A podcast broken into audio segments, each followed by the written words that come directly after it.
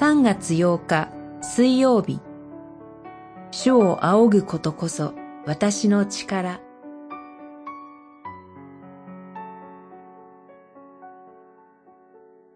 歴代史下19章20章。神よ私たちには攻めてくるこの大軍を迎え撃つ力はなく、何をなすべきかわからず、ただあなたを仰ぐことしかできません。二十章十二節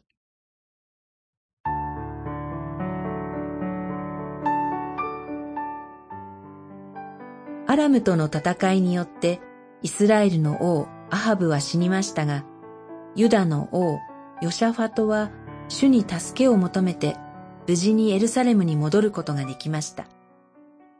ただ、ハブ王との同盟は主の御心にかなうことではありませんでした。ヨシャファトは先見者イエフからその罪を批判され、主の怒りが下ることが宣告されます。一方、主はヨシャファトがユダからアシェラ像を覗き去り、揺るぎない心で神を求めたことは評価されました。また、ヨシャファトも主の御心にかなう公正な政治を行い、主により頼んだため、周辺諸国の軍事的脅威に悩みながらも、主によって勝利を与えられました。アンモン人、モアブ人らの大軍を前に、ユダの国は大きな危機を迎えます。ユダには侵略者の大軍を迎え撃つ力はなく、もはやなすすべはありませんでした。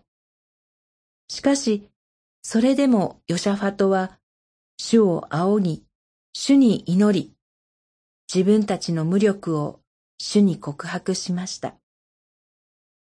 すると主は、その祈りを聞かれ言われました。この大軍を前にしても恐れるな。おじけるな。これはあなたたちの戦いではなく、神の戦いである。